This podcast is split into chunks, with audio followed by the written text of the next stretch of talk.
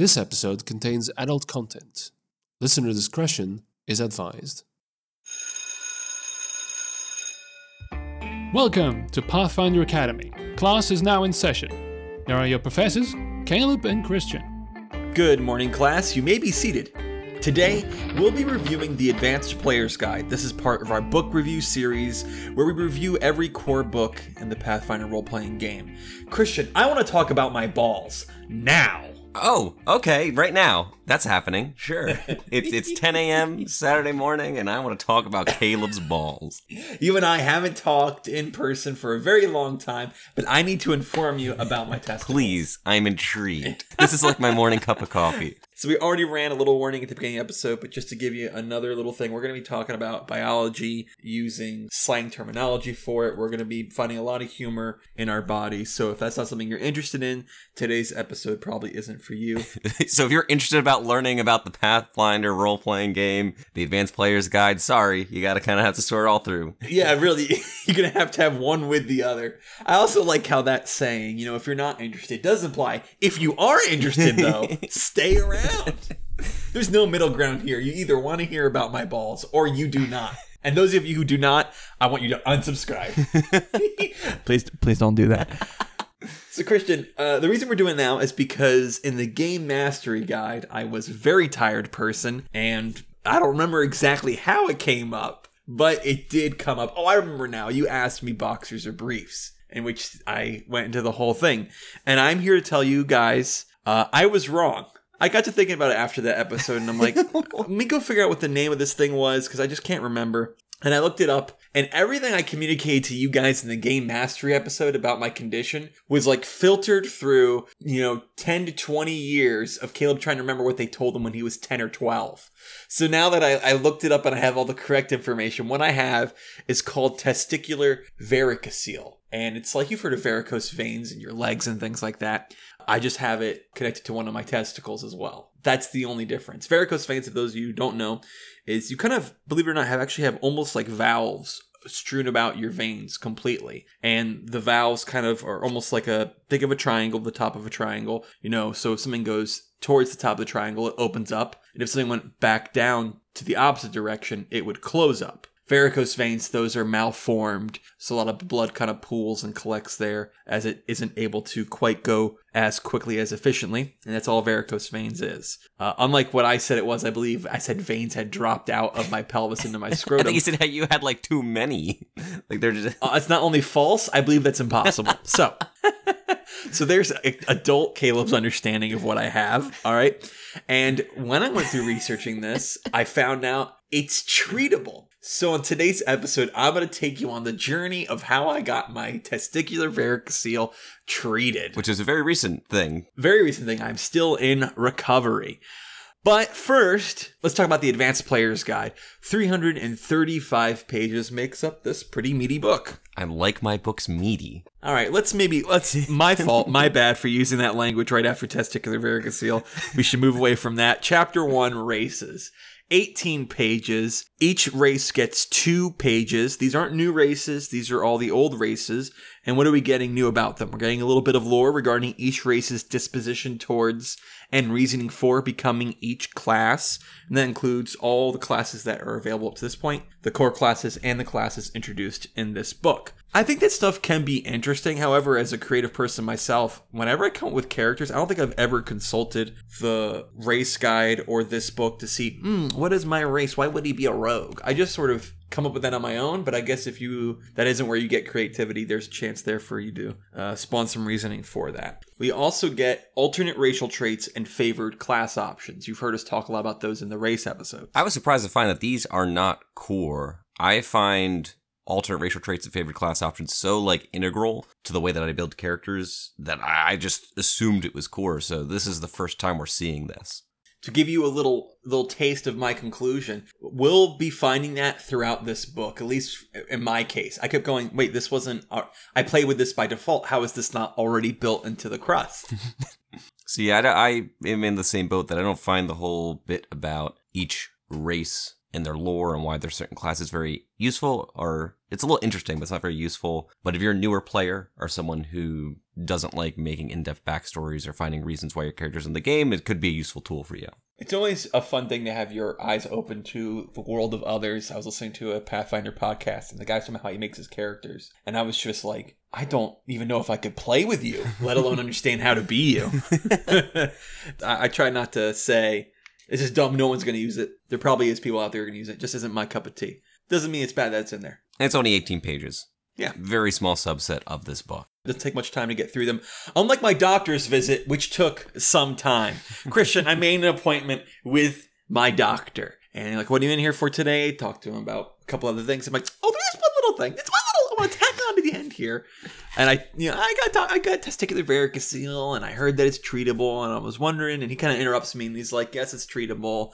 But this is going to start sort of a trend, Christian, of people think I'm lying about my varicose veins. I don't know what the motivation is for people thinking I just enjoy pretending I have it, but the doctor proceeded to quiz me to make sure I had it. I feel like there's a really easy way to determine whether or not you have There There is, and there is a point where he's like, "All right, why don't you drop your pants?" Um, this isn't the best part of either of our days. He puts his gloves on. He looks up. My pants and underwear already around my ankles. I'm like, let's get going. Fondle away, my dude. I'm ready. Listen, Christian, I am pretty open about my body. I, I, I've told thousands of people about my varicose veins at this point from this podcast alone.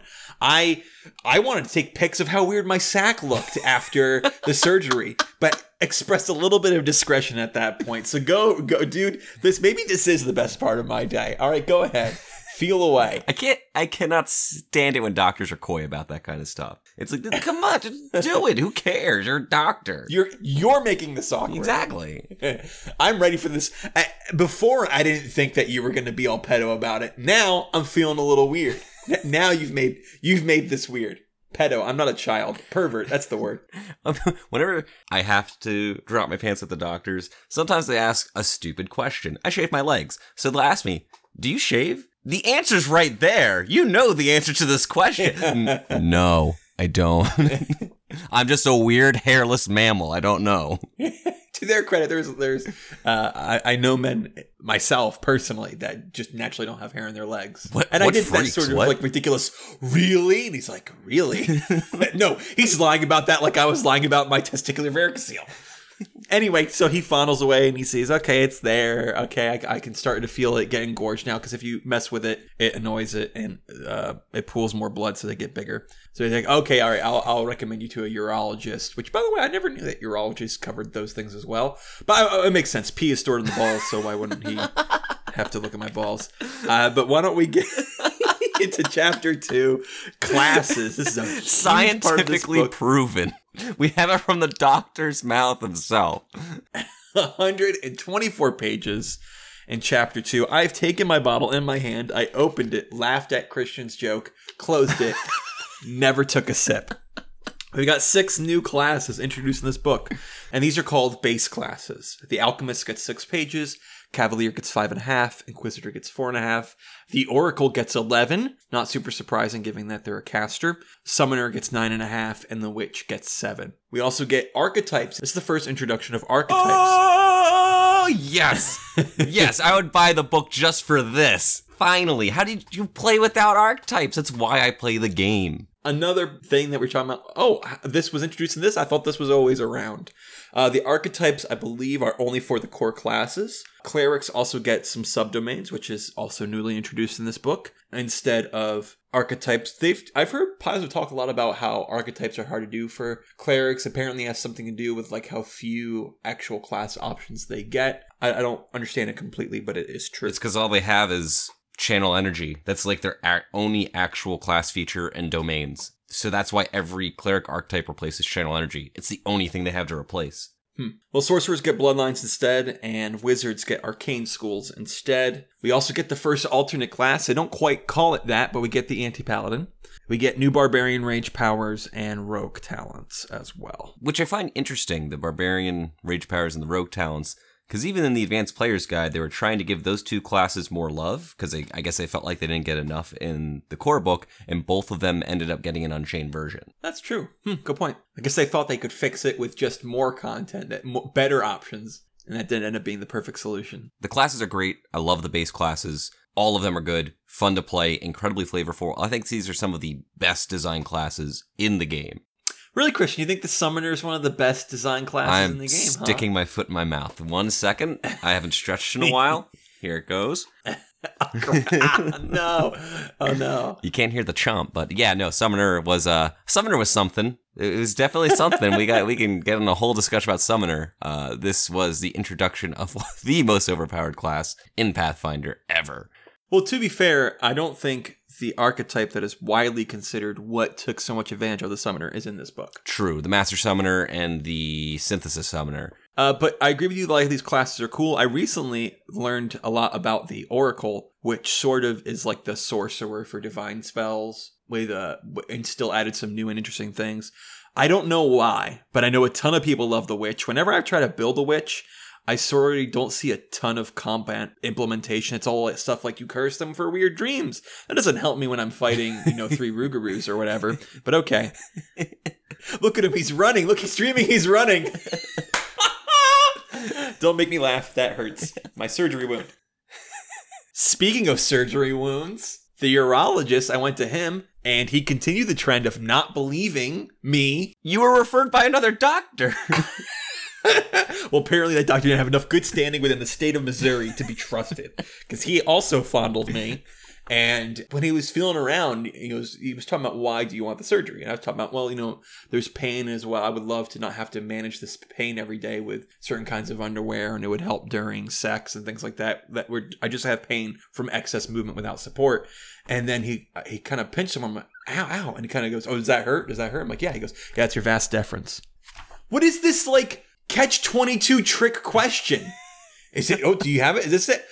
What are you doing to me? I don't understand. Why would you, what does that solve for you? What are you trying to prove by trick questioning me, pinching a sensitive part in my testicle, uh, in my sack to try, I guess, connect? I don't know if you would technically call that part of the testicles. It's sort of a transitionary tube. The point is, I don't get why the trick question. But he did eventually believe me. He saw through all my lies and believed me that I had it. And he's like, all right, here's what we're to do. A lot of men, this will correlate with a low sperm count. So we're going to get you a test and we'll test your semen so we can have something to compare to before and after to see if there's a change. I said, okay, that, that sounds fine. I was wrong.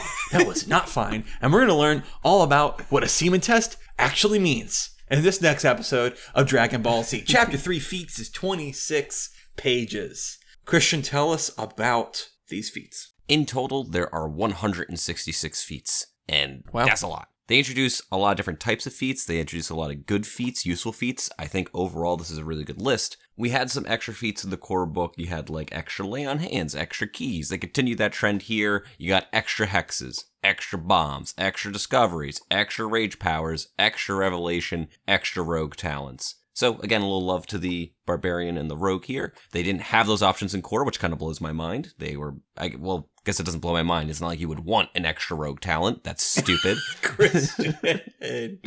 uh, but the other ones are like the crux of how I build those classes. If I'm building an alchemist, I am taking extra discoveries. If I build an oracle, you better believe I'm taking extra revelations. I don't think they're complete classes without it. There's an incredibly important feat here for anyone that uses two handed weapons called Furious Focus. When you use power attack with a two handed weapon, aka every fighter ever, you ignore the penalty on your first attack each round. So effectively, level one, you're getting a plus one to your attack rolls. You know, level five, level six, you're getting a plus two, a plus three to your attack rolls effectively. It's insanely strong. Did a two-handed build. This was a crucial part of it. Allowed me to get my person that was doing over 100 damage. Mm-hmm. And I loved it. I couldn't do anything else, but I could sunder. Speaking of sundering, there were some combat maneuvers introduced in this book. Not sunder, but we'll see later they introduce things like steal, reposition, dirty trick, and drag. And with the introduction of those combat maneuvers, they also added improved and greater versions of those combat maneuvers. So you have improved steal, reposition, dirty trick, drag, which are the simple you don't invoke an attack of opportunity, you get a plus two to it, and then greater versions of dirty trick, drag, and steal. The hero point system was introduced in this book, and with that comes some feats, or at least one feat that uses hero points, and it's called Hero's Fortune. which just gives you an additional hero point when you take it. And the maximum number of hero points you can have goes up from three to five. We get Deep Sight, allowing you to increase your dark vision, which is nice. Lingering performance for the bard, a pretty staple feat for most bard builds, and especially some archetypes. When a bard stops their bardic performance, the benefits of the performance last for two additional rounds. So effectively, you are tripling the number of rounds per day you can perform if you are starting and stopping in combat. And certain archetypes, like the archaeologists, make incredible use of this. We get Eclectic, which allows you to get a second favorite class. I didn't really realize until this point, really only half elf was that even possible. Still, I think it's way better as a class feature than it is as a feat when it comes power level wise. It's hard to waste a feat on that, but still, you got that option now. The step up feat chain was introduced here, which is when someone takes a five foot step away from you, you follow them. And there's also the follow up feat, step up and strike, which is if someone takes a five foot step away from you, you follow them and then you smack them in the face. in a game that is literally everyone taking a five foot step every round, I think this is a criminally underplayed feat chain. I think it's stupid strong. It completely guts spellcasters. It guts archers if you get up in their face. No one can five foot step away from the melee character anymore. I think it's really interesting because you almost five foot step as much as you move. There's a lot of options there for like you increase your move speed and stuff, and there's rarely you find stuff like this. Yeah, let's interact with the five foot step. Hmm. So if you are a fighter or you are any class that gets bonus feats and you are in melee, I highly suggest this feat chain. It will actually change the way that you play the game and the way that enemies can actually play around you. Parry spell sounds like something super cool that you want to do. It requires 15 ranks in spellcraft and the improved counter spell feat. If you successfully counter a spell, you send it back to the caster as if using spell turning. It sounds amazing, but in reality, I am willing to bet this has never happened once. if any of you are claiming that you have successfully used parry spell, you're lying. You are in a fugue state. I don't believe you. Uh, I literally have spell turning spell on a character I've used, and I have not been able to cast it once because guess what most casters have? A high will save. Guess how you break spell turning? A will save. Mm. Ugh. it's a really cool effect. It's also extremely complicated. I guess you'd have to target sorcerers with it because they tend to have charisma, not wisdom. But yeah, they all have high will saves for the most part. It's a it's a spell anyway. Why why would I pick a feat that's a spell? I can cast a spell. well, I mean, only wizard and summoner have it on their spell list, Christian. Wow. Fine. So instead, at level 15, don't pick parry spell. Pick the best spell casting feat, Spell Perfection. It requires 15 ranks in spellcraft and 3 meta magic feats. You pick any of your spells you know. Whenever you cast that spell, you add a meta magic that you know to it for free. But you can't bring the spell's level over level 9. It also has the benefit that if you have any feat that increases the numerals of your spells, such as spell focus, you double them. So instead of adding a plus 1 to the DC, your spell focus now adds plus 2. Oh wow, Romans must love them, given that you said numerals and not numeric bonuses. I can't wait to my, add my IV to all my spells. What are you talking about? really got you. Your own stupidity really made you laugh there, Christian. I'm casting Fireball I it requires X amount of guano. I don't know what X is. Wow. I'll just throw Is, back. is that a variable or like, I do I have to solve for X now? Oh no.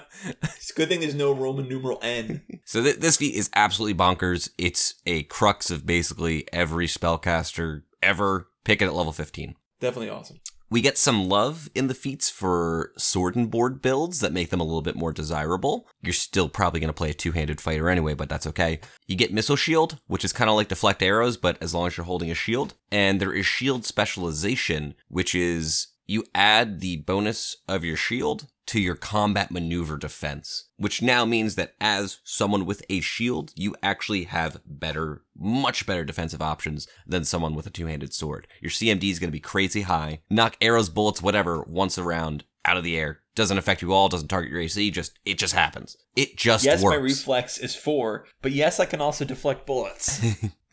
It's not in this book, but there's also a feat somewhere where you add your shield's bonus to your reflex saves against AoE spells or AoE effects. In the words of Todd Howard, it just works. With the addition of Cavalier and Inquisitor, these are both classes that care about teamwork feats. We don't get a lot of super useful teamwork feats in here, honestly, but we get one of the best ones, which is Outflank. As long as you and someone else with this teamwork feat are flanking somebody, you increase the bonus from flanking to a plus four. So effectively giving you a plus two to hit. Really good. Crazy good for Inquisitor because the Inquisitor does not require his teammates to have it. He basically always flanks with a plus four with a plus four bonus. I like teamwork feats that have a good value like this, but also ones that change the way that you play the game. If the Cavalier activates his tactician ability, gives everyone outflank, well, now your whole team's going to be focused on changing their game plan and getting that flanking bonus, maybe taking a little bit more risk to get into that flanking position. We get racial heritage, which has been the subject of many shenanigans. If you're a human, you pick one non human race, and that's like your ancestry somewhere in your bloodline, and you count as that race. You could pick archetypes, you can use items, you can use spells from that race. So you could do something like be a feral Gnasher human. What's a feral Gnasher? That is a barbarian archetype for goblins that is made for them to bite things and grab them with their mouth. Christian, I want to be a vampire, but I do not want to be a vampire. What do I do? Mm, well, if you take racial heritage Dhampir, Or honestly, Feral Gnasher would still kind of work for this. I can make a zombie build. I can make a zombie build! I can pull off a piece of beef jerky off your neck like in Resident Evil 2. Why does it look like beef jerky? Anyone who's playing the remake, you know exactly what I'm talking about. I mean, have you ever seen your neck arteries? Like, maybe that's what it looks like. No. I don't maybe I don't have them. Let's have somebody fondle my neck and try to believe me or not. Does that hurt when I pinch there, Caleb? That's your Yeah, yeah, it does. that's your Adam's apple. Uh, yeah. Stop making things up. Uh. I can see your balls physically swelling, but I think you're lying. Last one I'm going to point out is Steel Soul. Dwarf has that racial trait that says you get a plus two on your saving throws against spells and spell like abilities. This increases it to a plus four. Insanely powerful. The dwarf saving throws are dummy thick. It, this is such a stupidly strong feat. Did you just say dummy thick without sort of a lot of joking or funny voice? You just kind of you, you just kind of snuck it in there as if people say that normally. Colonel, Uh, no, stop it. but I'm dummy thick. Speaking of things that are dummy thick, so they have me do a semen test, Christian. Please don't talk about the viscosity of your seed. You went there, I didn't. So it makes sense. Let's do the semen test. It seems pretty easy. I do it often enough. What's doing it under some other conditions? Who gives a crap? Well, I didn't consider that meant I had to save up. I had to not masturbate for five to seven days. And little did I know that was going to be a challenge because apparently I'm a degenerate. I don't know if a lot of you out there have had reason to not masturbate for five to seven days, but it is hard for me to do it. I forget how many days. I think I ended up being six days. It passes. I go to the place. I'm ready to burst. I cannot stand it. I saw an extra curvy pixel the other day and had to resist. I go. They, you know, you go in there. What do you expect? You expect a dirty room with porn mags and all that stuff, as if I couldn't get off to literally anything, to an idea, to an abstract idea, to some weird geometry. I'm ready to go. I was playing the N64, going, "Hmm, look at Star Fox." I pulled Star Fox out of just space and time. I could have gone with a lot of other ones. I'm not sure why I went with Star Fox. I am going to stick with it though. However, I go there and it's a lady and she tells here's what you gotta do and uh, gives me a little cup and uh, she goes, you can go and do in that room there. I go in the room. It's just a bathroom. It's just a clean bathroom. Thank you. Thank you very much. I don't need porn mags. First off, not only can I not do it without one at five days, I could not do it without one in like 12 hours. Also, everyone has a phone. If I did need some help, I bet I could find it pretty easily. I could type in literally anything on the internet. By the sixth or seventh result, you'll find one. Christian found horseatar and eventually found porn eventually in there. It's just gonna happen. However, all of these pale into the problem. Christian, have you ever been tested on the accuracy of your ejaculation? I, I can't say I have been. This was a feat of strength that they had applied to me here. They gave me a cup. It didn't have a funnel. It didn't have a funnel shape. It was just a small cup, like one you would urinate into for a urine test. And I had to get semen in there. They also informed me it's very important you get all of it in there. Okay. Christian, I went into positions I've never been in before to try to get this to work because when you're jerking it, it's going in all sorts of directions. It's not just like a steel rod sticking in one spot. You move your hand up and down. It's it's it's malleable. It's moving with your hand, Christian. You understand? It's art, really. I'm in there trying not to make a Jackson Pollock painting on the walls and on the floor. I'm doing it sitting on the toilet. Nope, this ain't working here. I'm standing up. I'm putting my leg up. Christian, I'm like I'm like upside down doing somersaults. I don't remember exactly how I did it. I remember it was not satisfying. and after six days of not ejaculating, it should be satisfying. It should be a relief. It was not. It was upsetting. But I did it, and they did the best favor they could have possibly done to me. When she gave me the cup, she said, just put it on the desk when you're done, and you're free to go. We have everything else.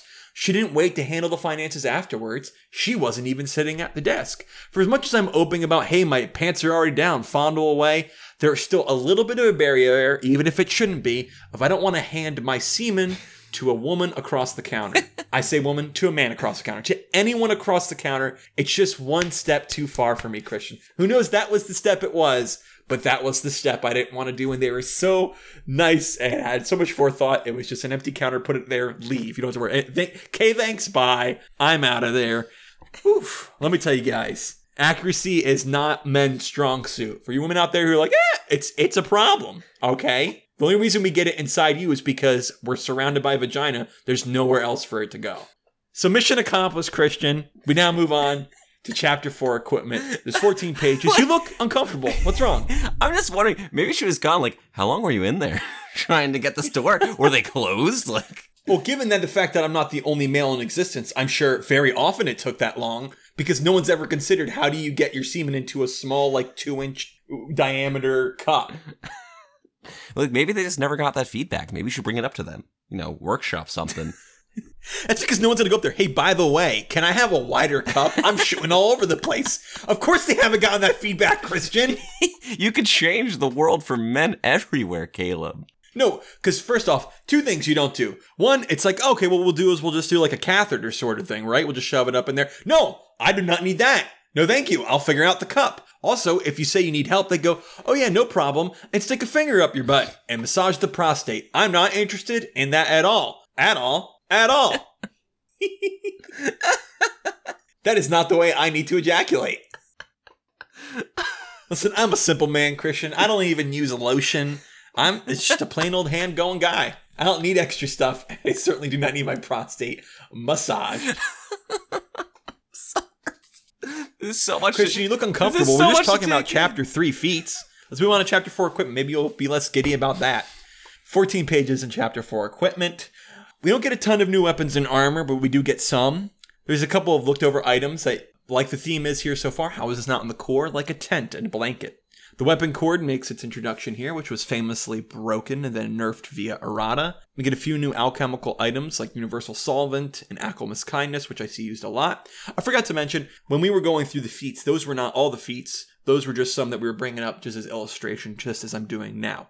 Uh, we get loaded dice and marked cards, which I've used in the past, but really not a lot. It's only 14 pages. To highlight some of the weapons that were introduced that are important, uh, we can thank the Advanced Player's Guide for the monstrosity that is the Falcata. If you want an extended times three crit range, you know where to look for it. Oh man, you know what the best part about chapter 4 being short is? Uh, I, I have no idea. we can get back to talking about my ball. so I do the semen test. We're beyond it, and we're ready for surgery. Surgery time, Christian. I have to fast for 12 hours. Now, contrary to popular belief, not a big deal for me. I have been off of fast food for over two weeks now.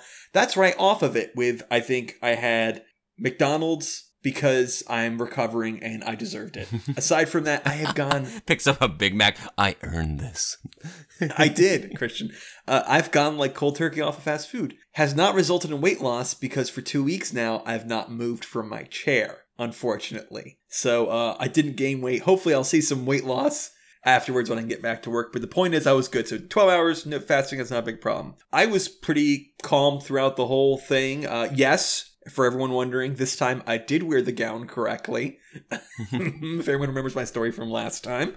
However, this question came a lot. Probably the question you don't want to hear once came maybe 15 times. So, what are we doing to you today? Shouldn't you know? isn't that an answer you should have? Everyone kept checking, and I don't know the name of the surgery, so I'm like, we're taking care of varicocele. That's correct. I didn't mention my testicles. I didn't mention which testicle, but that was enough for them.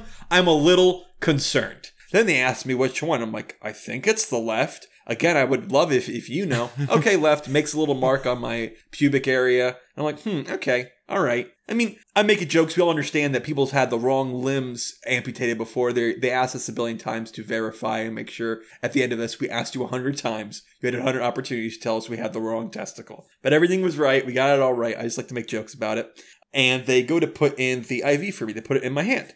And she says, uh, All right, pump your feet. And have you ever had an IV before? You probably haven't had a lot before, right? And I'm like, Well, actually, I have had IV before. I've been in the hospital a lot of times for my poison. All right, we're done. Oh, so you really you didn't want to hear sort of the answer to your question, did you?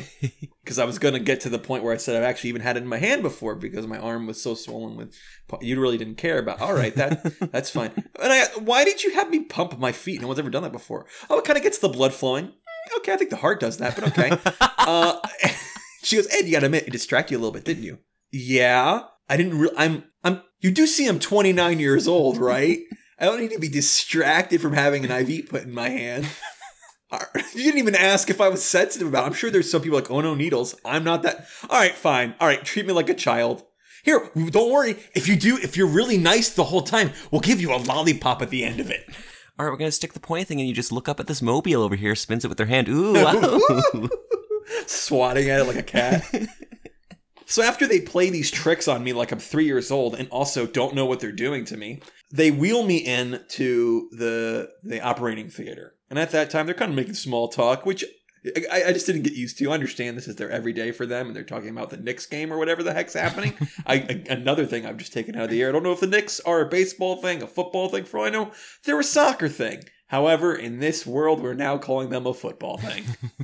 they're talking about whatever the heck they're talking about. And the guy's like, all right, so we're going to be putting you under anesthesia, which they already talked about before. And I'm like, oh, great, because I want to take a nap. And he kind of laughed about it. He goes, you don't have to joke and lie about being nervous. I'm like, lie? Why does everyone think I'm lying about everything? I'm just not nervous. And I work the night shift. I had three hours of sleep before the surgery. I would like to take a nap. And I was out. I was out. But Christian, do I put out a dishonest vibe? No. Do I seem like I'm always lying? I don't think so. I don't know what it is. You, you tell me all the time that y- you hate me and you want to kick me off the show, and I believe it when you say that. like, I do not think you're lying. I think you have no other option. well, Christian, I am out. Let us now move on to talk about spells, which is chapter 5 here. 70 pages of spells. 267 spells, Christian. Yikes. That is a lot of spells. It's a heck of a lot of spells. That's too many spells, honestly. I will say that, like in the core rulebook and like they pretty much illustrate through the rest of all their books, they display the spells really well with first a list by each class and each spell level, and then giving the details of all the spells. It's really well organized. So we're just going to pick some of the spells that we think are interesting. Uh, right off the bat, first one I picked, alphabetical order, Ant Haul. I'm already having problems with it. So, Ant Haul. Oh no, here we go. You and carrying stuff. We had this with what? What was it? It doesn't make any sense. It doesn't make any sense. So, all right, go on, go so, on. No, explain it. Ant Haul says your carrying capacity triples. So that's cool. If I have 18 strength, you know, normally I can carry a heavy load of 300 pounds, triples to 900 pounds. That's crazy. But it specifies it doesn't increase your strength. Okay, I can carry 900 pounds, but I can't lift 900 pounds? How do I get to the point where I'm carrying it then? You could cast it communally and then have you and all your friends now able to carry 900 pounds of stuff and just carry stuff away. It's kind of crazy actually how much you can carry with this spell. When you, your DM asks the question of how are you carrying the gold statue out of this dungeon, you say, well, I have a scroll of Ant Haul. It's a level one spell. It's like 50 gold. I'm taking it with me. I don't know how I'm picking it up, but I can carry it, but I can't pick it up. I don't understand the distinction there. Says the man when I brought up the same exact concept of how you're picking it up, argued that you could pick up an entire village. You could. the waffling is strong with this one. What's a waffling? What's a waffling? it's what they say when I enter a Denny's. the waffling has begun. we get Acid Pit, level 4 spell. Yes! More pit spells! I've used them to great effect in the past. I had a caster which I failed almost all of my rolls except for Acid Pit because it requires them to roll. also, they just fall.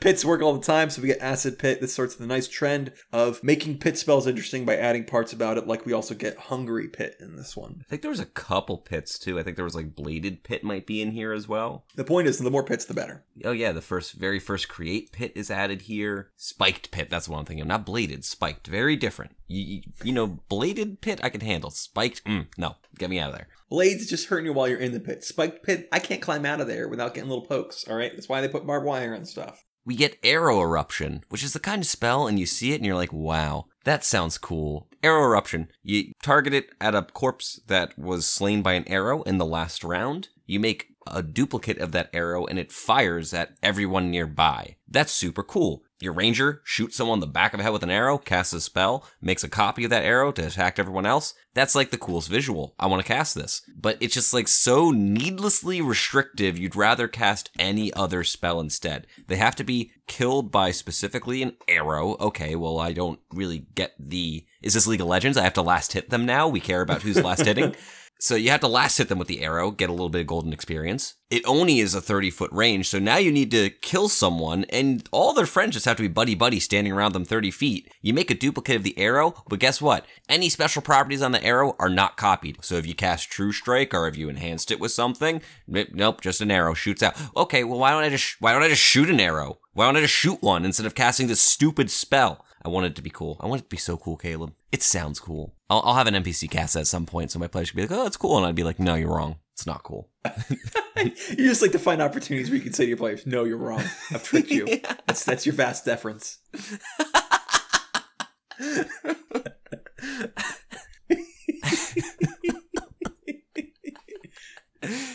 we get a spell I didn't know exist, Bard's Escape. It's a level 5 Bard spell, so very high level spell. It's basically an AoE dimension door. You and up to X amount of allies, you can just teleport them and move their positions as per dimension door. It's pretty nutty. Uh, you basically get to completely reconfigure everyone's positioning in a fight. So if your fighter is in the back line and your wizard's being flanked, well, now you can just flip them around. Suddenly the fight is in your favor. Really crazy good spell. Beguiling Gift, a witch type spell. It's a level 1 arcane spell. You offer an item to somebody, and if they fail their saving throw, they have to use the item. So if you offer them a potion, they have to drink it. If you give them a hat, they put on the hat. If you give them a sword, they wield the sword. It's a really niche spell, but it's really, really versatile. And I'm sure everyone, when they hear Beguiling Gift, is thinking of giving someone something different than I am. Maybe you give them a holy weapon and they're an unholy person, and you know, it hurts them to hold that weapon.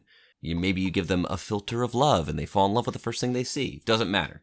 Maybe you just give them a bunch of super glue and they stick their hands together. And it's just kind of a nice laugh everyone has. We get Blessing of Fervor. It's a level 4 divine spell. It does a bunch of stuff. You and all your allies pick from this list of things at the beginning of the round that say, oh, you get a plus two to attack rolls. Or you can stand up from prone as a swift action. Or, what is this? You get an additional attack at your highest base attack bonus. This is haste for divine spellcasters and options for non martial characters. Blessing of Fervor is one of the best spells. I absolutely love this spell. I love spells that let the people who have gotten them cast on it, or that's the worst way to say that, who have received the spell to pick how it affects them. There's a couple spells that do that, and I love them so much.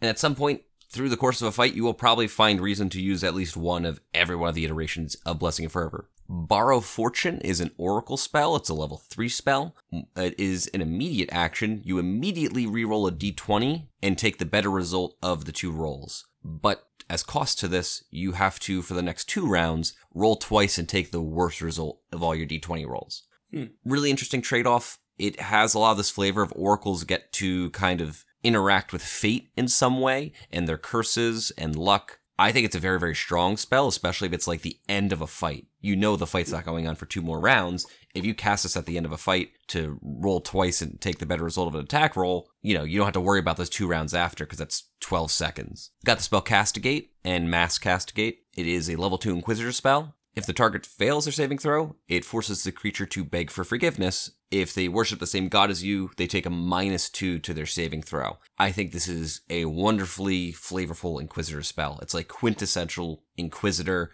Big, scary Inquisitor guy shows up, the strong arm of the church, mass castigate. Everyone's begging him for forgiveness, even though they worship the same God as him. We're like, we're not worthy enough. Like, you are the big honcho of the church. We get the slightly morbid spell, Create Treasure Map. It's a level 2 spell that a lot of classes can cast. You take a big strip of skin off a dead creature, and it creates a map of all the valuables that that creature knew of in life. And this is the kind of spell that you can make like a whole campaign off of. You can kick off an entire campaign with the create treasure map on some important NPC and reveals a map of the cool stuff they knew. I agree. I love stuff like this that gives you opportunities to create a whole campaign. Also, GMs can hate that when the spell comes out of the blue. You didn't know it existed. One of your players casts it on one of your important dead NPCs, which you cannot argue. He didn't know anything. This was the major bad guy of the campaign. Oh no, what do I do now? Uh, oh, look, the next room has a mace.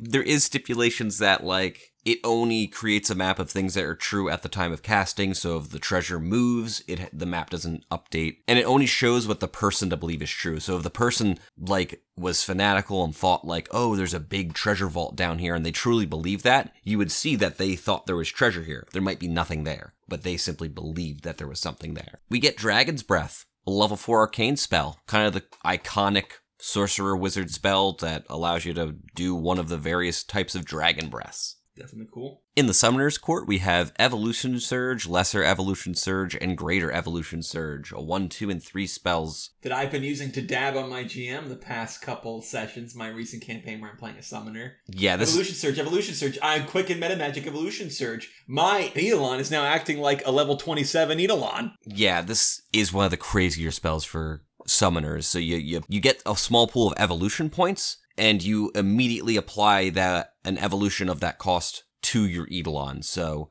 the Eidolon evolution list is insanely powerful. It's got an option for literally everything. Oh, what's that? Got hit by an acid dragon? Acid immunity. Done. Exactly. You're the ultimate Swiss Army knife with this spell. You got instant enemy. If you're a ranger, you're taking instant enemy. That's not a question. That's a command. That is an order. You're taking this every time. It's a level 3 ranger spell. It's a swift action. It offers no saving throw and is not subject to spell resistance. You simply designate an enemy and you say, they're my favorite enemy now. I am going to apply my highest favorite enemy bonus to this creature. What? A swift action, you get a plus six to attack and damage rolls against this person. It's 100% busto. You, you take it every time. We get Knight's Calling. It's a level one paladin spell. And this is an attempt at like a tank spell. You, you cast this on an enemy. If they fail their saving throw, they have to approach you because you're calling them to a challenge. And if they end their turn adjacent to you, you get to make an attack of opportunity against them. So at least you still get an attack. There's been a lot of spells like this. That's like, oh, we forced the enemy to come toward you. Well, uh, I could have just walked over to him. Does that really get me any further? So you, you don't waste your turn. You still get to attack them. We get Phantasmal Revenge, a level 7 arcane spell. You cast this on a corpse, and a spectral image of the person who is dead appears and tries to kill whoever killed them. It seeks them out unerringly as long as they're on the same plane. The caster knows whether or not the phantasm was successful in killing the party or not. I think this is a really interesting spell for your NPCs to use, as long as you know that's not going to like outright kill your players, because it does a ton of damage. The the ghost just shows up and does like 10 damage per caster level, which is insane. At level 7, that's like 140 damage because you're level 14 probably. Your, your players kill someone, they're just walking around. Oh no, it's the ghost of that guy, and he just nuked the bard. What just happened? For the bard, we get a series of spells called finales. Finales are spells that require you to end a bardic performance in order to cast them, which synergizes very well with lingering performance. The one I want to highlight is probably the best one. It's called Saving Finale. It's a level 1 spell. It's an immediate action. You end your bardic performance and allow an ally to re-roll a saving throw, which we always talk about. Re-rolling is a very, very powerful mechanic. With the introduction of hero points in this book, there's some spells that interact with hero points. Sever Fate is a level 3 divine spell. Target fails their saving throw. They can't use hero points for 10 minutes a level which if you have people who are relying highly on that system or using it could be interesting. It's a way to hurt your players without like killing their characters. Hurt the characters, don't hurt your players. You shouldn't do that. Shadow projection is a level 4 arcane spell. You kind of possess your own shadow and you actually become your shadow and your body's just kind of sitting comatose wherever and you're able to fly around and be a shadow. Wonderful scouting spell. Really cool, I think, NPC spell. It's a way that an enemy can interact with the party without the party just outright killing them. It's just his shadow every time. Last one I'm pointing out is Summon Eidolon. It's a level 2 summoner spell. Remember how the summoner had like this entire drawback that in order to summon their Eidolon, it took a 10 minute ritual? Forget about that. Never mind. Just cast Summon Eidolon. One full round action, there it is. Pow. Woo. I like the restrictions it adds. It sort of then makes them have to live by the summon monster rules of when they disappear, they can be affected by certain other spells and things like that. It's a really cool trade off. I myself, as a summoner, looked at the spell and didn't pick it because I thought to myself, you know what? If I lose my Eidolon, I have innate ability to cast summon monster, you know, X as in the variable. As you know, a certain amount of times I'll just summon one of those creatures instead. Speaking about summoning things to consciousness, let's talk about my reaction to anesthesia. Uh, I punched a nurse. Like in the mouth? I was told that I was the calmest pre-op patient and the most violent post-op patient they've ever had. I was flailing around so bad they couldn't put one of those looks like a blood pressure cuff around my arm to get my vitals. I woke up and I was thrashing back and forth, and apparently there was a good 20 minutes before I remember being conscious, where I was conscious, punching nurses left and right, violently throwing myself around. They had to get my wife to come in, and my wife has a magical ability with just her touch calms me down. One of the most angriest moments I've ever had in my life. I was stopped from making a mistake and doing something in anger by simply my wife putting her hand on my hand. It's it's a magical power and apparently it applies to anesthetized Caleb because she came in and it helped calm me down for a while and she said she she said she knew the moment I actually had true consciousness because the first words out of my mouth were subscribe to PewDiePie.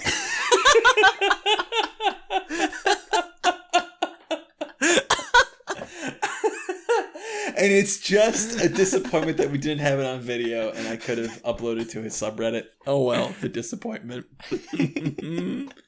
uh, I had a lot of pain first. I bit my lip and the violent thrashing, so that hurt. So I went through a chorus of the same three things over and over again. I'd say, it hurts down there because apparently anesthetized Caleb doesn't want to say penis or balls or pelvic area. So just down there was what he said. My lip hurts and my throat hurts. And each time my wife would just be like, it's okay, it's because they did the surgery. I'm like, how, did it go? It went well. My, my, my lips hurt. Yeah, you bit your lip.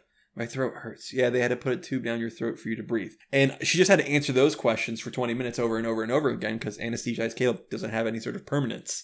And she said she, at one point, she thought maybe I just don't have to answer his questions, in which I became violently worried. So she had to answer the questions each time. And uh, so the reason my throat was hurting, as she explained, was they put those uh, breathing tubes down my throat during the surgery, as is standard procedure. I imagine if it wasn't standard procedure, they would do it to me because I'm fat, and that made it so I practically have sleep apnea. I, snore the whole time, and if on my back, my wife literally has to shove me onto my stomach, otherwise I stop breathing. Probably a bad thing. Probably should get that fixed. I won't. Um, I'm looking to lose weight to fix it is my solution here. It hasn't worked in three years, but I'm, I'm excited about the next couple months. So apparently now I know what it's like to deep throat a horse because have you seen those tubes? They are long and they are ribbed for my displeasure. so no wonder my freaking throat hurt for a couple days. And I realized, to my horror, when we're getting ready to go, oh no, Christian, I can't jack off for another couple days again. The nightmare continues. So my head canon for this is that you woke up and they thought you were conscious and the nurse told you like you you know here's the thing you, you can't masturbate and then you punched her right in the mouth It's possible. I don't remember answering any of these, getting the answers to these questions. it's It's it's like, fine, you can, you can, you can, you can, you can. Ow, jeez. you can you jerk off all you want please stop i find it interesting to find how different people react to anesthesia the two times that i've went under i've been fine i just kind of woke up and they were like you can go i was like really like we have to put you in a wheelchair i was like i don't need to go in a wheelchair like we have to put you Oh, I was excited. It was like a ride for me. I'm like, wee. I was very happy to be in that wheelchair. I didn't want to get out. And no, I had surgery on my pelvis. Moving was uncomfortable. the last time I, I had a surgery, I woke up But the first thing I remember being truly conscious like I was actually just like putting my pants on. I was in another room putting my pants on. I stopped for a second. I was like, how did I get here? I already have my shirt on. Why did I prioritize my shirt over my pants? Whatever. I'm putting my pants all the way on. It was actually uh my penis hurt because they I had to get a cystoscopy. What's that? It's kind of like a colonoscopy. Instead of putting a camera up your butt, they put a camera in your pee hole. I like the way you sang that. Interesting. What a beautiful Yeah. voice you have. May I ask why you had that? I, I peed blood for a little while after that. That wasn't fun. Uh, just okay, but why did they do it in the first place? I was having it, I was having this weird problem where like it hurt when I peed. I was like, "Ow, am I an old man? What's going on?" They couldn't find anything wrong with me. They tested everything. They're like, "There's nothing wrong with you." So they did the cystoscopy, and they were like, "Eh, "We still haven't really found anything wrong with you. Just your prostate's a little big." I was like, "Thanks, thanks for the compliment." oh shucks, you shouldn't have. The good news is that you did learn that you were into sounding. Please, no.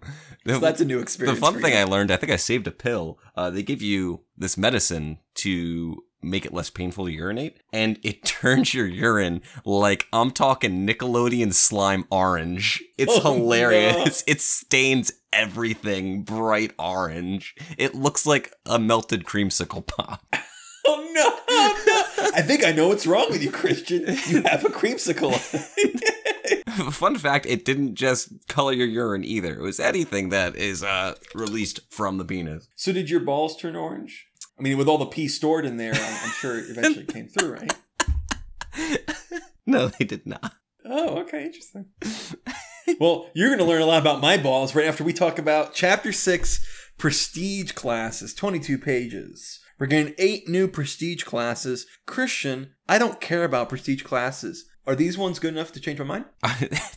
Whenever you ask the question, are these prestige classes good? You know the answer. The answer is no. um, some of these are okay. We can do a quick speed run. All right, you got the Battle Herald. It's Bard slash Cavalier. Just if you if you are a Bard and a Cavalier multi-class, take Battle Herald because you scale both at the same time. What an interesting combination to be. It's like a battlefield, like you're telling people on the battlefield with your charisma what to do, sort of thing. It's interesting. While you're up there playing bagpipes.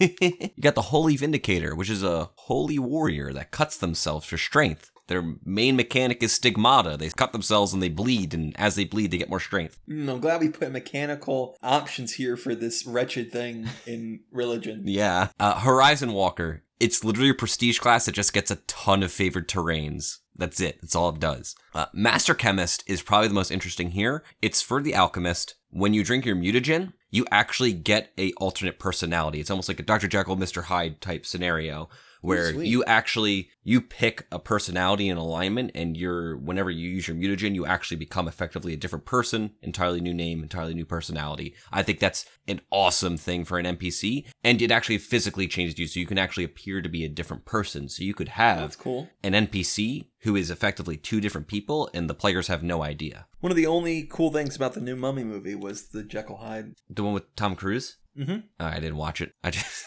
I've only I've, the farthest I've come to watching the new Mummy is seeing the memes where it's just the um. well, they had uh, the Jekyll Hyde depiction. There was pretty cool, like Hyde. They did that great thing where everything Hyde said made sense, but you just don't want to go with him because he's the bad guy. No one ever listens. Like, eh, well, he was right though, wasn't he? wasn't everything he said correct? Next, there is the Master Spy. It's kind of like Rogue in that it's bad. It's more focused on spy stuff, so you're really good at doing a mundane disguise. And I guess if you're playing a spy campaign, do it, or you could just be a spellcaster and do all that stuff anyway. There's Nature Warden, which is like a ranger or a druid, and just kind of has their mechanics. And I don't get it. It it just it seems to be a ranger and a druid, and it just gets their abilities at different time frames. I probably have to read that one again. Rage Prophet's really cool. It's if you're a multi-classing barbarian and oracle, which is I think a really interesting combination. You get like a spirit guide, and when you rage, your spirit guide gives you buffs. And lastly, there's Stalwart Defender. It's a defense-focused prestige class, aka it's bad.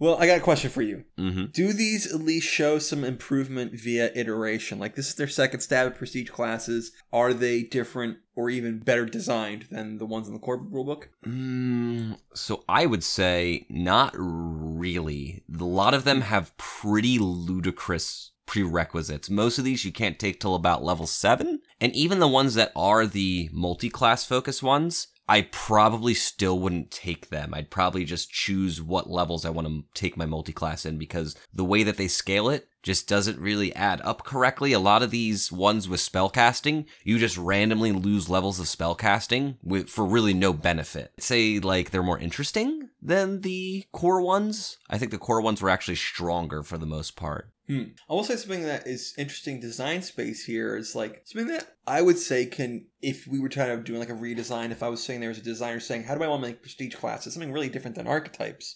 What you would see here, and first we have to say that obviously this is the first time they introduced archetypes. They don't know if they're going to be as popular as they ended up being. So obviously that's why they had the prestige classes. That was their only real option for out of class development until people really accepted archetypes. I understand that.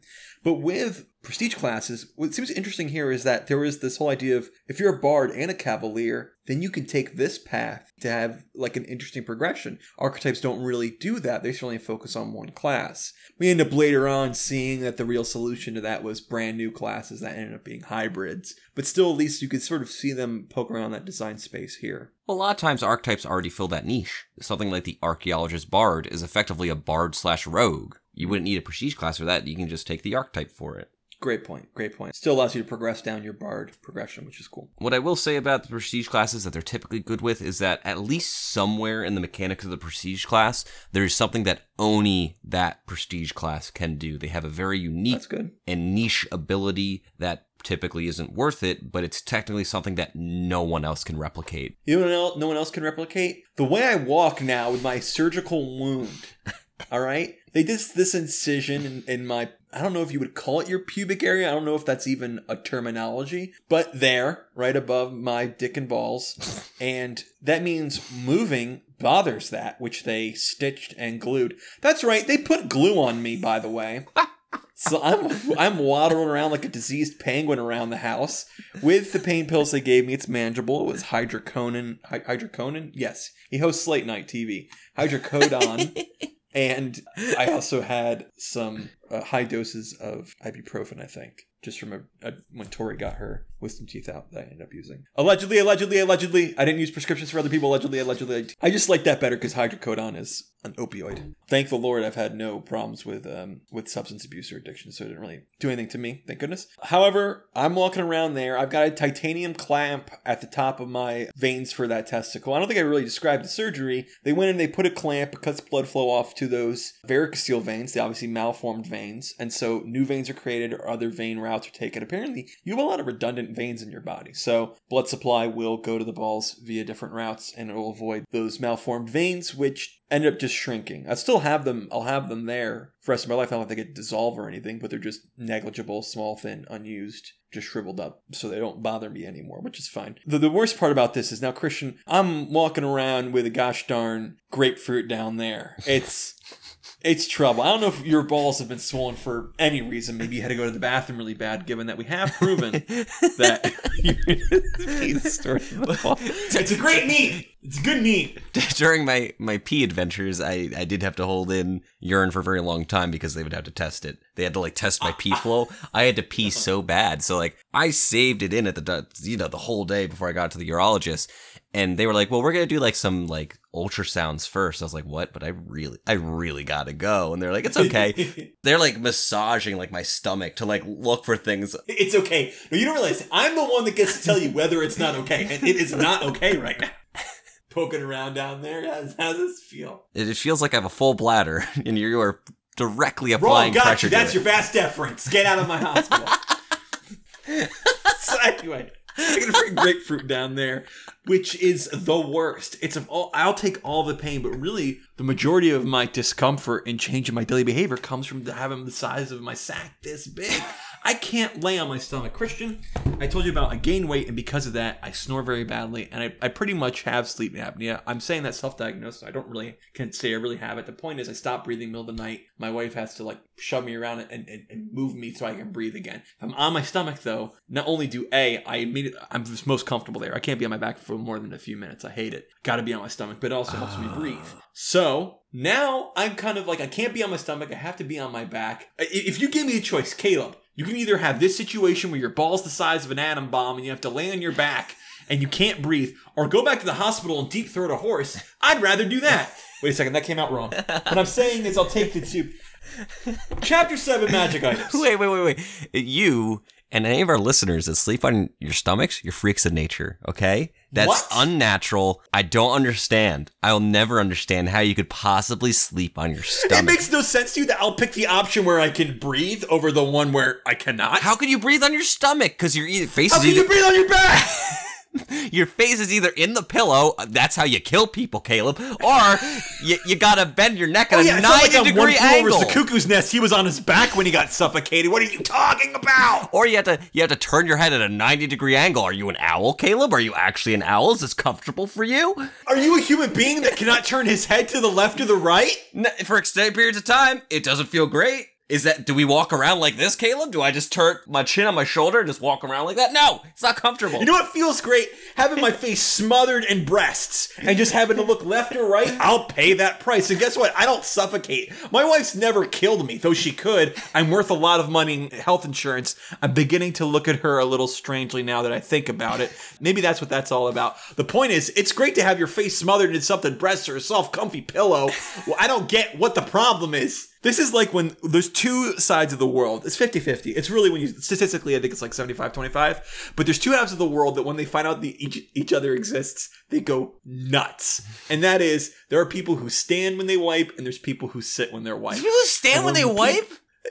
we see it illustrated here. How? Why? That's disgusting. How does that I that couldn't work? have asked for this to happen better. Are you are you making a peanut butter sandwich? Why would you stand up? Uh,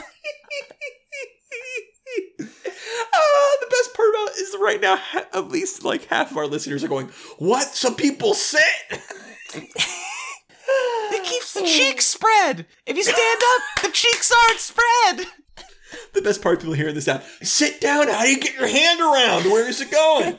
All right, so maybe I understand that because I know there's some people who have toilet bowls. This is something I actually don't understand. The crux of this: the toilet bowls are around. They're circles. Mm-hmm. They're not ovals. Ha- all right, that I can understand standing up because it's a circle. That's not. How's that work? What's the logistics of a circle? I don't sit on that. I sit on an oval. Yeah, I, I'm. I have, I have a circle one, and I'm more fond of the ovals. My my mother uh, was overweight for a very very long time, and she did an incredible feat where she lost hundreds of pounds. Really, absolutely amazing. However, most of my life knowing her, she was overweight. So we always had awesome toilets that could support people who are bigger, but because of that, they're raised up higher and they're bigger. And I had the luxury of having all this room. It was like it was like that scene in Seinfeld where she's got extra lanes in the highway and she's like undoing her hair and relaxing back. I'm like, look at this toilet. But now I'm living in a one bedroom apartment in Missouri, freaking in an apartment where I hear gunshots every day. Yeah, the toilet's a small round toilet and I can't stand it. Which, by the way, is a problem when your testicles are the size of an orange. You can't fit your penis and testicles in there and still have your poop hole lined up for the poop to go in the toilet. So my junk's hanging out, having a good time vacation out there on top of the toilet seat while I'm trying to do my business. And by the way, pushing or even, not a joke, farting hurts because I had surgery down there. I'm gonna pop a stitch, dumping a load. I'm telling you, it really. I'm telling you, the, the the swelling was the worst part. It made even going to the bathroom difficult. I hated it so much. Uh, but you're wrong, Christian. Sleeping on your stomach is the best way to do it. Mm, I guess if you like suffocating, some people are into that. I'm not going to judge. I'm not going to kink shame you. You suffocate yourself. That's fine. Kink shame me. Yes, the kink of having my face in a pillow. Well, chapter 7 magic items, 38 pages, and it also includes the disinterest of our listeners who have stopped listening by now because they're very uninterested in what's happening with my penis, or at this point, yours. but for those of you who are still here, they have a little quick word here in one of the paragraphs talking about how magic items in the enemy's hands can spice up encounters. It's something that I myself recommend, and I even consider that when I evaluate magic items, but I always forget to do. I gotta remember to do this. It can be really cool to change a whole, almost a whole encounter by having one certain magic item in one of the normal enemy's hands. Bestiaries come with equipment and stuff like that, like, oh, he has a plus one breastplate. It's usually very standard equipment, though. Consider giving your enemies some cool magic items. There's just a little tip. We get new armors, shield, and weapon enchantments. We get new meta magic rods, which I believe are just rods for the new meta magic feats introduced in this book. We need to talk about them real quick, Christian. Were those good meta magics introduced in this book? Yes, there were some good ones. There was like dazing spell, there was elemental spell, there was ectoplasmic spell, so you can hurt Mm. ghosts. There was a couple good ones added. Get them spooks. they also had a ton of staffs. Do I not use staffs enough? Are they just in love with staffs that no one no one really cares about like prestige classes? I hate stabs personally. They're just like so cost ineffective. And I mean, they're really powerful, but like the way you recharge them is kind of cumbersome because it's assuming you have a bunch of down days where the wizard can just be like, I'm to sacrifice all my spell slots to recharge my staff. I, I don't get them. They just let you cast spells. There's glorified wands. I'll just buy a wand, one of each spell. Thanks. Bye. Okay. Well, they do add a bunch because they like them. Uh, why don't we go over just a few magic items that we thought were interesting? Um, this might be a little bit short, guys, because we did a whole episode on useful magic items and gear. Uh, and there's even some of those items in this book themselves that we went over. So we, we'll just do it real quick. The ioun torch is an ioun stone, those little stones that float around your head. It's only 75 gold, and it has the light spell on it all the time. Probably the best, most useful light source because it doesn't require a free hand. The Buccaneer's breastplate is just funny. It gives you water walk, yeah, yeah, who cares? If a creature puts on the armor while underwater, the wearer is borne to the top at a surface rate of 60 feet per round. I want to do this jump out of the water like a dolphin. I'm ready for this. We have a flotation vest in the form of a very expensive breastplate, and I love it. We found it. We found the best use to beguiling gift. Underwater campaign. Get a Buccaneer's breastplate. Offer them underwater the breastplate. they get shunted out of the combat 60 feet around. Yeah, good luck coming down here by the time we're done. The clamor box. It's a box, a little small box. You tell the box what kind of sound to make and when to make it. So in 20 minutes, sound like a domestic abuse incident. You leave the box somewhere, in 20 minutes, it'll sound like a couple fighting. You do it standing up? How do you do it sitting down? I sleep on my stomach. Well, I'm on my back. I love that we're the, that we had the chance to have that interaction happen live on air. Of what do you mean? There's other people. It's great. I love that. Just do that in a crowd. It's the most entertaining. Just sit back and watch everyone go. How, well, how in the world do you do it standing up? I can't imagine doing it sitting down. This is sort of freak. Your arms are nine times the length. Your cheeks are squished when you stand. When you sit there and spread it like I can smell you from here! I can smell it from here. What does it even mean? I love it. Okay, we can smell it from here! The dungeon ring set, I've used this a couple times. It is a prisoner ring and a dungeon ring, or dungeon master ring, or something like that. You get a bunch of prisoner rings, you put it on prisoners, and the dungeon master can wear it, and he pretty much gets like a status effect, knows what's going on with them, stuff like that. They can't remove the ring. It's a good way to sort of a, of a slave sort of a scenario, and I've used it on players to put them in a very bad spot where it's like, how do you tell people who can maybe supposedly teleport or even before then can just run away? You want to keep tabs on them. You don't want them to just be a prisoner, but they are your slaves and they they have to work for you while you give them this ring. And now, even if it really didn't keep them there, mentally they now know I can't take this off. They know where I am at all times. All of a sudden, they find me in the police station. They know I went somewhere I wasn't supposed to go. Very good to use to sort of mess with the minds of your players.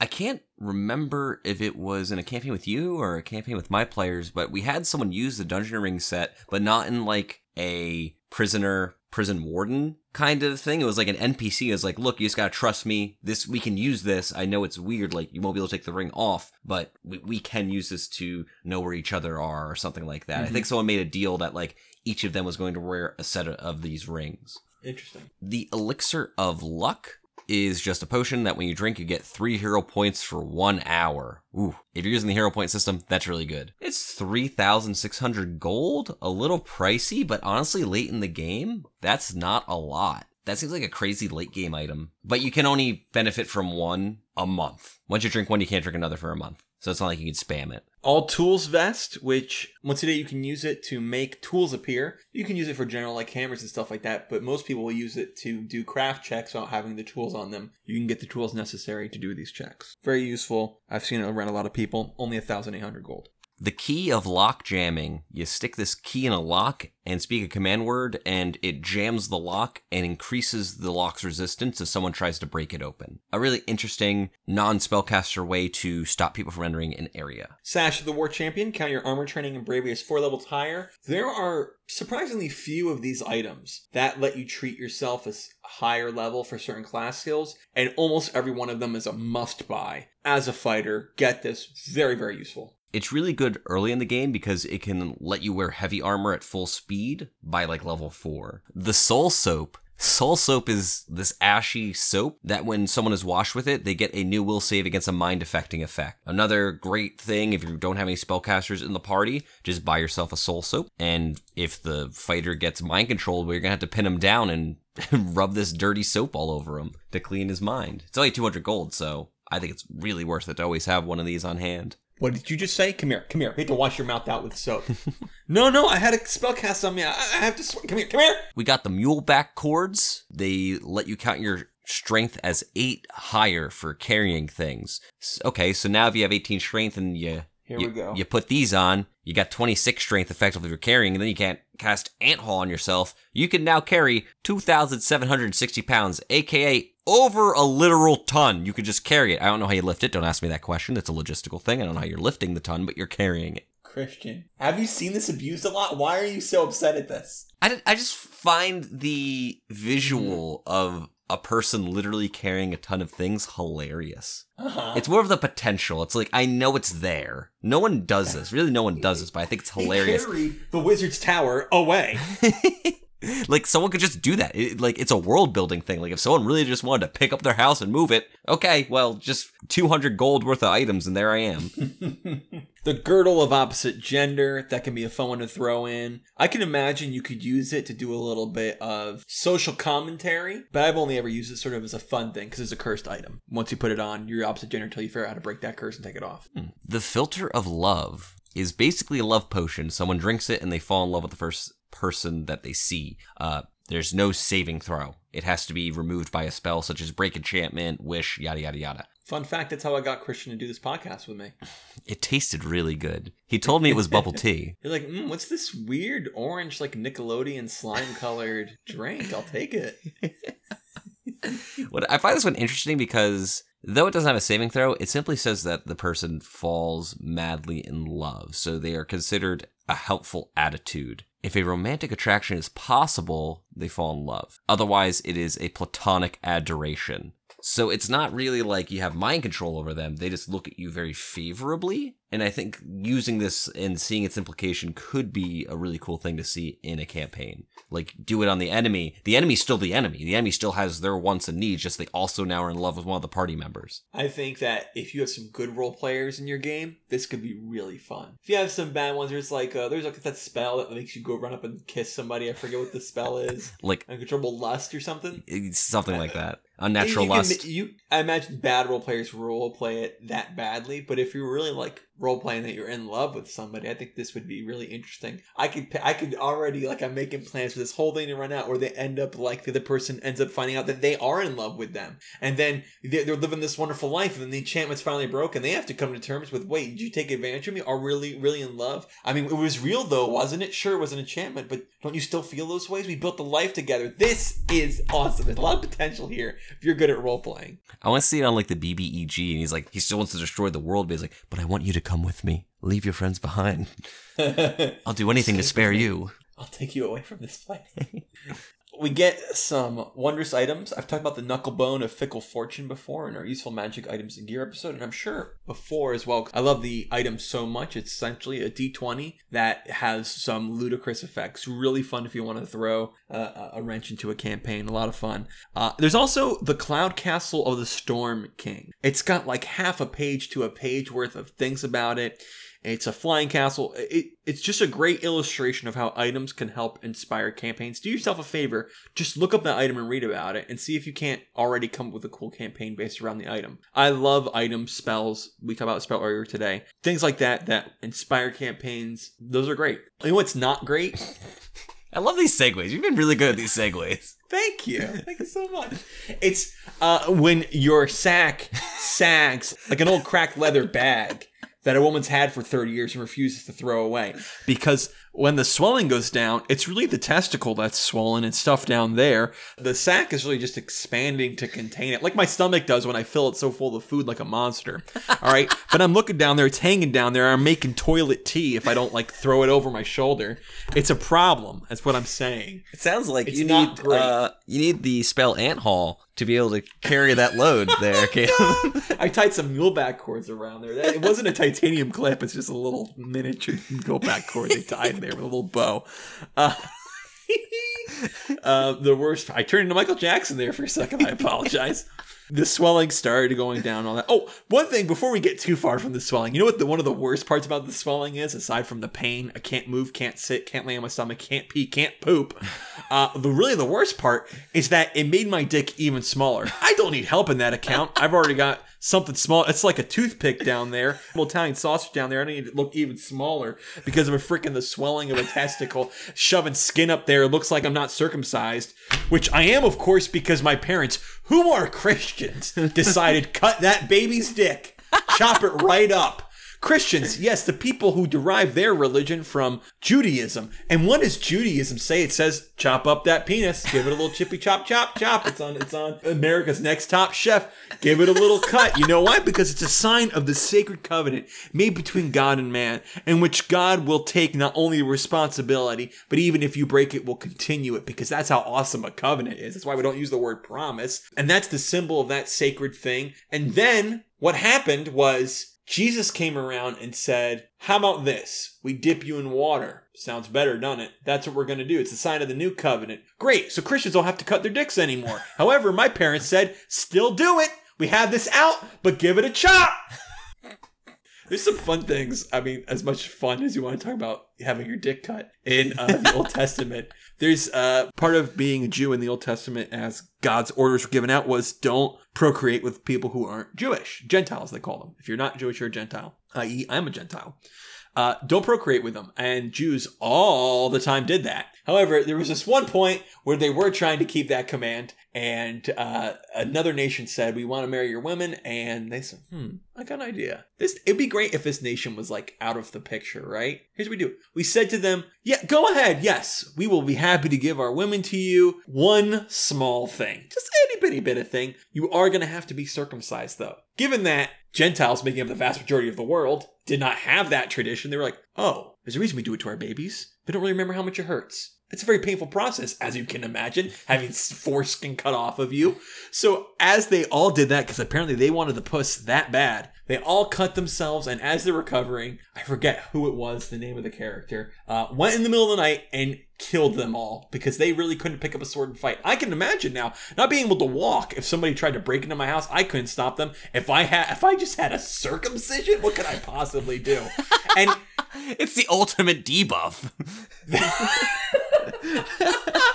Uh, the best part was that character, who I really wish I remember the name of at this point in the story, would have given it a little more validity. Who gathered all the foreskins, he saved them and presented them to somebody. Ah, boy, I forget the details. It may have even been like, yeah, sure, yeah, you'll be queen, king. If you can bring me the foreskin, every Gentile in our land, you'll be the king. You know, nine days later shows up, here's a bucket full of foreskins. A little gross to think about. The point is, Dad, why did you do this to me? You had an out. Dip me in water. You, in fact, already did do that thing. I got baptized. Why did I, this happen? The part of the new covenant so great about is that we're not under the regime of the old covenant where you have to live by the law. It's a really beautiful thing that we have this new covenant now. Why do I have the sign of the old covenant in my pants?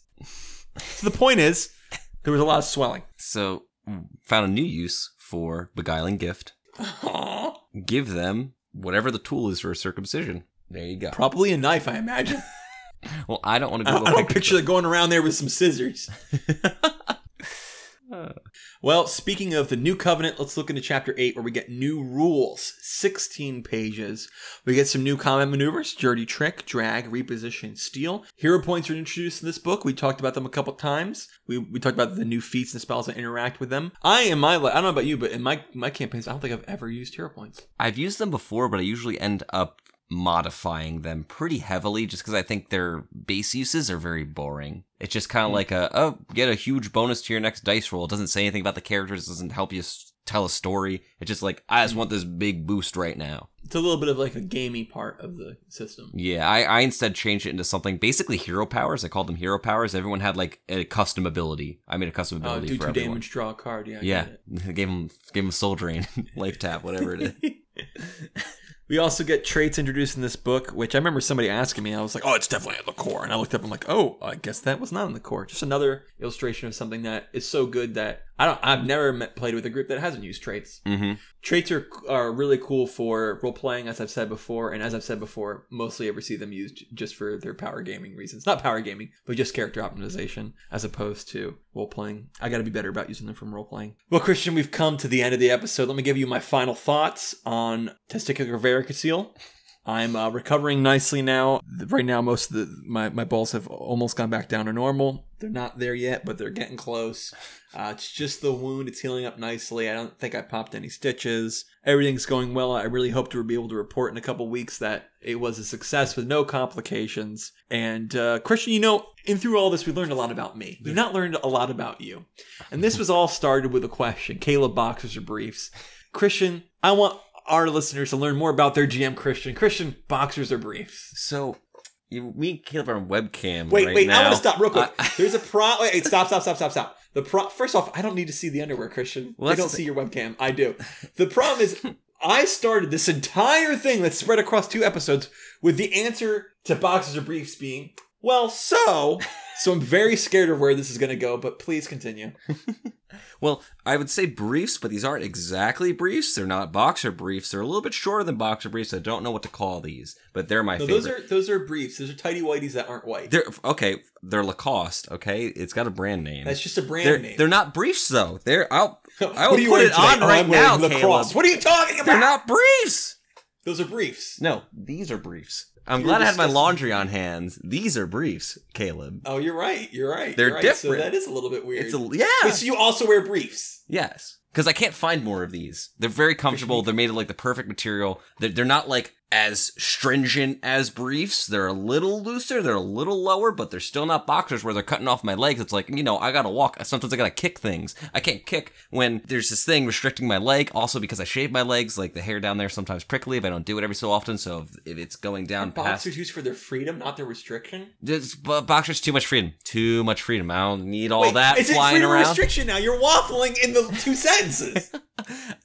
Well, It's an in between. That's what I mean. I'm not. uh, One is too tight. One is not tight enough. This is the perfect in between. uh huh. Okay. Yeah. All right. Well, we you're a disgusting human being who lies on his back, which is wrong, and wears briefs, which is wrong, and I hate you. The only saving grace here is that they're not white.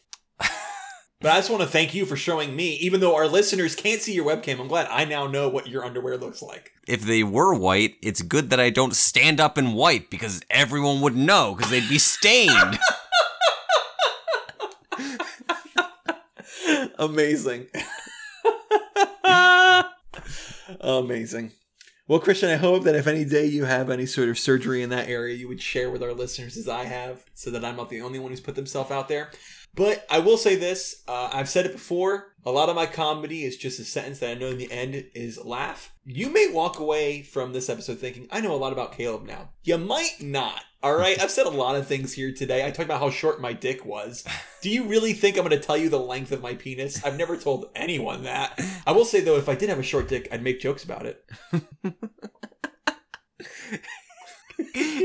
now you're doing visual humor, Caleb. I just stared. I did a Bruce Green stare at the camera. You don't know what that is? Type that in. Bruce Green stare. But aside from that, you might not know as much about me as you think. uh, First off, as you wanted to know. Caleb doesn't even have wanna know a lot balls. I've really got you going here. He's just been gaslighting us this whole time. I just felt the, the the episodes weren't funny enough. I needed to come up with some contrived reason to make them better. Well, I do want to say that here, and uh, we actually give our now our conclusions to the book. Uh, one of the most famous books in the Pathfinder role playing game. I'm sure a lot of people will be listening to this episode because of how important this book is, and this was the episode we chose to talk about my balls. Uh, it's amazing. My conclusion on this is I think it is a really good book and it deserves the fame it has. I can see why it's held in such high regard. The player options they present here are pivotal. Uh, the feats, all of them are useful or even very useful, unlike in some later books. They're like, oh, this is very niche. These are all great classes. The new classes are very strong. The archetypes are often referenced as one of the best parts of Pathfinder are in this book, introduced in this book. There's expanded options for many of the classes, i.e., like rogue talents and barbarian powers. The equipment and magic items might be what I would call the least strong part about this book, but I still think is a good part about this book. A lot of the magic items were particularly strong. The spells, I can't speak quite to their ubiquity or power level, but I can say they definitely didn't skimp on the amount. There's a lot of them. And almost universally, each caster gets a good amount at each level. And uh, there's more pit spells, so I'm in. I'm in it. And traits, are assumed in almost all the games I play, so I assume most others. The new combat maneuvers are good. Hero points are something that a ton of games use to this day. This book was so popular that almost completely everything in here is used, and and these alternate options aren't really alternate anymore. They're like necessary. So it's a great book. It's, it's as important to me, in my opinion, uh, for a player as the core rule book is. I share basically the exact same opinion as you, Caleb, but the thing that I want to analyze is it being a book. Would I actually own this book as a physical book on my bookshelf that I pick up and look through?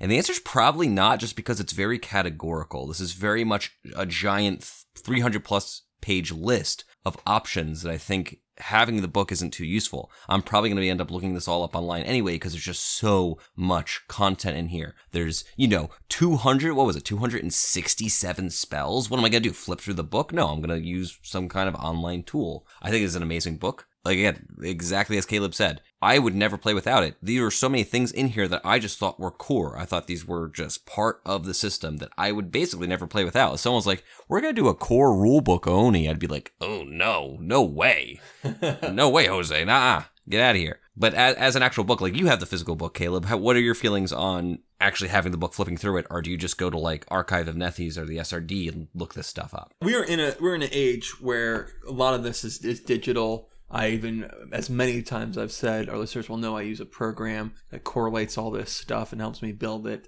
I don't use physical books very often at all. I think as a book, it's very valuable. It's got a lot of great art. It's organized very, very well, which you can't say for all books, all especially all role playing books. But we're we're kind of moving past the age of the physical book as being a necessary requirement, especially at I think the middle to the end of a system's life. So it's it's a reason we don't at the end rate books anymore, tell you their prices. You will notice in, in some of our other book reviews we did do that. That's because they're the earlier ones. It's it's hard to justify that now that everything is free or digital. I still I still buy new books every time they come out because I do like flipping through them, and it's easier for me to I digest initially by looking at a book, and then later on I kind of go through all the digital, like oh what was that one spelling, and look it up or whatever. But when I first digest something, I do do it through a book. So if this is your first time getting into the system, I probably would have greatly benefited from reading through this first before jumping in. But at the time of reading this book, I knew most of its content already from playing the game over years. It would have been much easier digestible by reading the book through first. That's my personal opinion. I know a lot of people might still suggest, eh, the books aren't even worth it anymore. But I do think they're great for first first time introduction to new rules.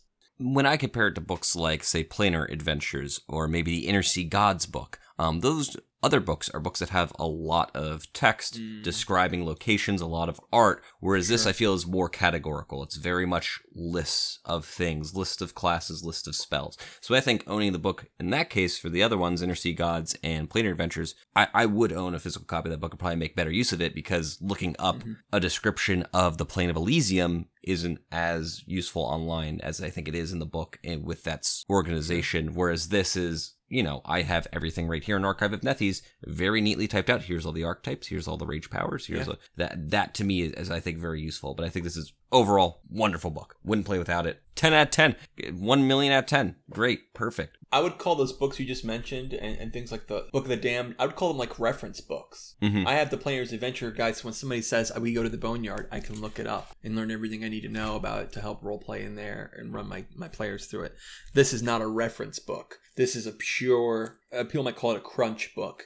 Anything that is predominantly player options, and I think you're helping me here. I thank you a lot for helping me refine my answer. Things that give you a lot of player options Yes. are less useful to look up in the long term when you have things such as the this system allows you to have the internet and things like Hero Lab and other builders that have all the information there. The information's in other places where it's easier to look up. But like the Game Mastery Guide, I, I'll need that book because it's predominantly text, not rules. It's predominantly advice. Right. So I need to read through that advice. Reference books like the Planar Adventures is predominantly a reference thing I want to look up that does combine some player crunch, but with mostly text, lore, that sort of advice, that sort of thing. But books that are predominantly player options, I think, are are less strong uh, to buy the physical copy and reference so often. There, I answered very long for a question that you probably didn't want a long answer to.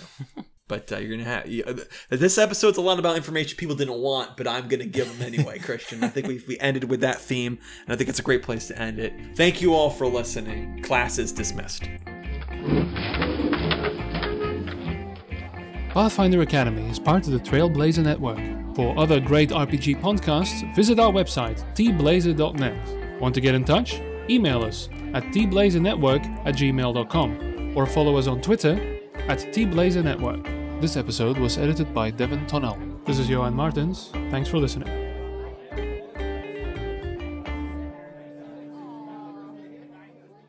Oh, hey, didn't see you there.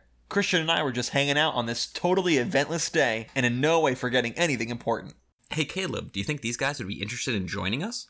You know, I bet they would. I mean, if they listen to Pathfinder Academy, they gotta be cool, right? If role playing games are your thing, why don't you guys check out our other podcast, Trailblazers?